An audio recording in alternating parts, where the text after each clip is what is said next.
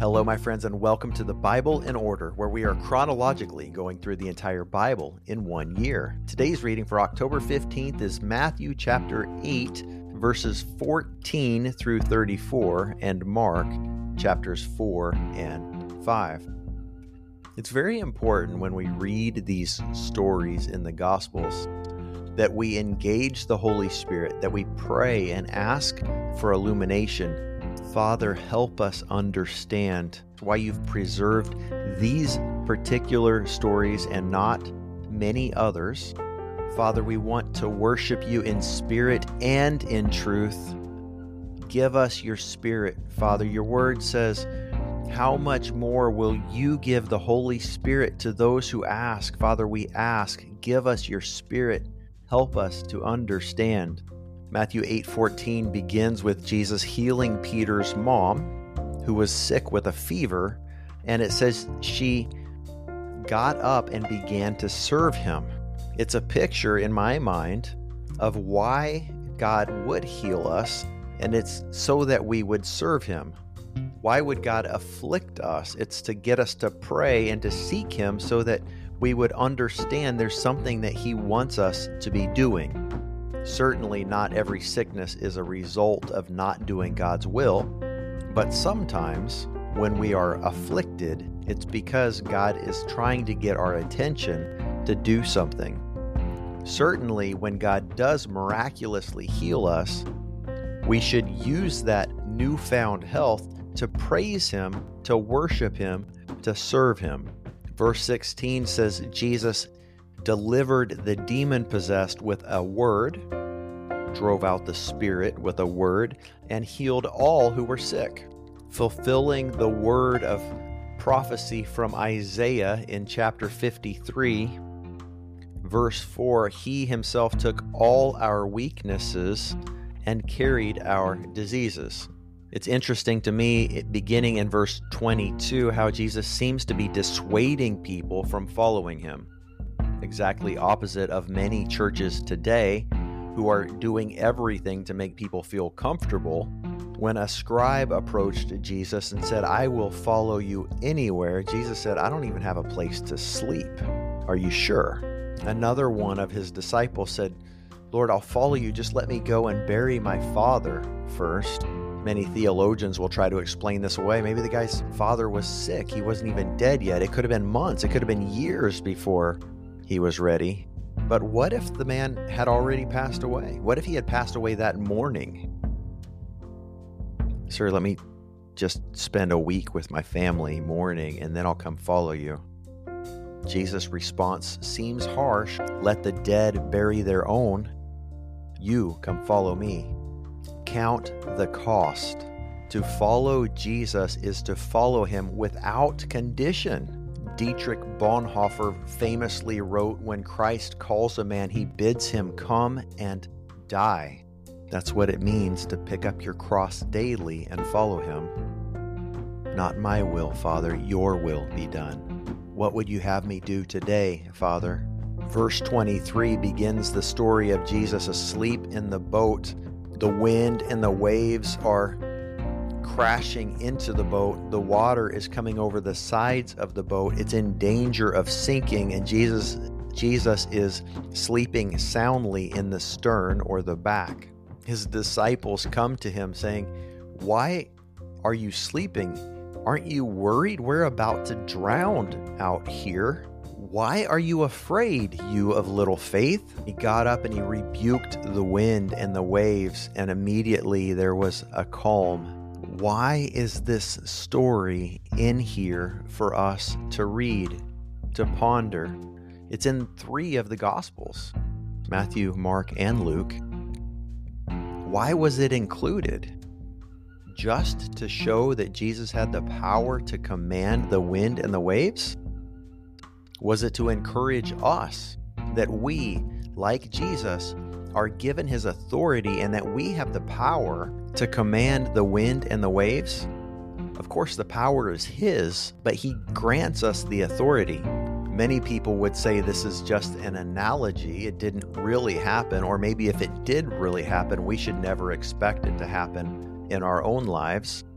And I would say that's a dangerous false teaching.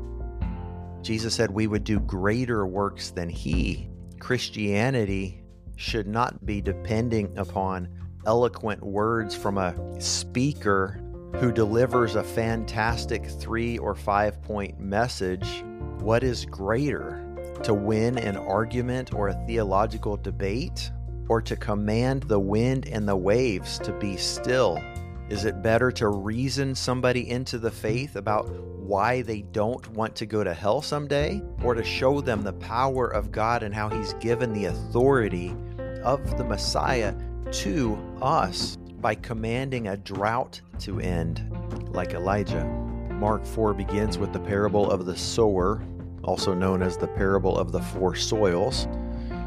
Here again, another parable that's included in three of the four gospel accounts, all but John. I'd like to once again focus on that third soil. It's worded a little bit different in Mark 4, verse 19. The worries of this age, the deceitfulness or seduction of wealth, and the desires for other things enter in and choke out the word, and it becomes unfruitful. I wonder if Jesus told this parable again and again, trying to drive home the point that the Word of God would not be received by 50% of the world, and 25%, or at least half of those who did receive the Word, would not do anything with it because they would care too much about the things of this life the seduction of wealth, the desires for other things that enter in and choke the Word this is why it's so important that Christians fast, that they deny the flesh.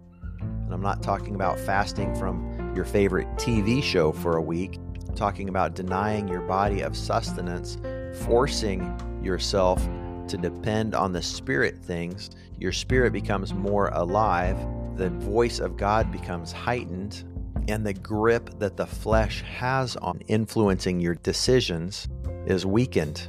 I can't argue this from a biblical perspective, but my hunch is the good soil is made up of people who fast, and likely only the good soil is made up of people who fast. Verse 22 of Mark 4 says, There is nothing hidden that will not be made known. What we do in private will be made known in public. How we invest our time the things that we devote ourselves to, there's no hiding, friends, in the kingdom of heaven. And as scary as that thought is, it should inspire us all to pray and say, God, change me. I know that some of these secret behaviors I have are not of you. This is sinful. I need to change. Please come and change me. James writes that we should confess our sins to one another and then we will be forgiven and even healed. Don't believe the lie of the enemy that says you can keep your secret sins a secret and nobody will ever know. There is freedom in confession of sin, and as Jesus said, there is nothing hidden that will not be revealed. There is nothing concealed that will not be brought to light. God is shining His light on the secret areas of our hearts, exposing the dark places in hopes that we will do the right thing, that we will repent of those sins and be changed into His image. None of us are perfect. None of us ever attain perfection. Let us do the hard work of becoming sanctified so that God can use us and elevate us because too many Christian men and women have been elevated to a national or even international stage only to fall in a horrendous moral failure. And it has shipwrecked the faith of too many people. Many people would rather just stay the way they are, keep their life comfortable, and not have to worry about this sanctification because they don't really want a lot of people following them that's fine. Be that third soil. Be more concerned about the things of this life than about producing fruit for the kingdom of heaven. But a small subset of this audience today is listening to this their hearts are cut and they realize they will make a decision to get their spiritual houses in order so they can be used by God without harming the public. In Mark 5, the man who was tormented by a legion of demons is delivered. We've read this story previously on this journey through the scripture. It's interesting to me how how it mentions in Mark that he was cutting himself. People cutting themselves, mutilating their flesh. I would venture to say do not do that because they are led by the Holy Spirit to do so. This is a demonic activity. If you feel led to cut yourself, to mutilate your flesh, rebuke that voice that is speaking to you, that thought that comes into your head, take that thought captive, recognize that it's from the enemy, and that God did not create you for the purpose of causing yourself pain. There is deliverance for those who hate themselves, for those who wish they were dead, for those who believe they need to focus on their own depravity and punish themselves. If tormenting yourself and causing yourself physical pain is alleviating a spiritual pain, you need to be delivered, and there is deliverance for you available in Jesus Christ. He paid the penalty for all sin. If you believe on Him, trust that He paid your penalty, trust that He rose from the dead, trust that He sits at the right hand of God the Father in heaven, trust that He paid the penalty for you. You don't need to penalize yourself any longer. Be delivered in Jesus' name because of God's perfect love for you and his separation of your sin from you as far as the east is from the west. It's also interesting that the townspeople begged Jesus to leave them in the exact same way that the demons who were tormenting that man begged Jesus not to send them out of that region. It's the same word that that man used when he was delivered and clothed and sitting in his right mind that he begged Jesus, Let me come with you. The woman healed of the flow of blood had incredible faith in Jesus when he finds out who she is, says to her, Your faith has made you well.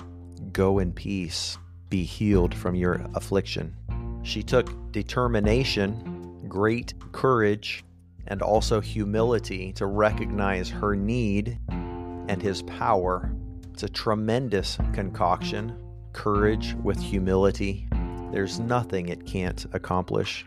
When Jesus arrives at the house of the young girl who had passed away, he raises her from the dead, and then once again we see he gave them strict orders to tell no one what he had done. Again, we see Jesus not trying to create a mass following for himself, not trying to draw attention to the, himself, but going around helping people who needed help. May we follow his example. God bless you, my friends. Thank you for being on this journey with me. We'll see you tomorrow.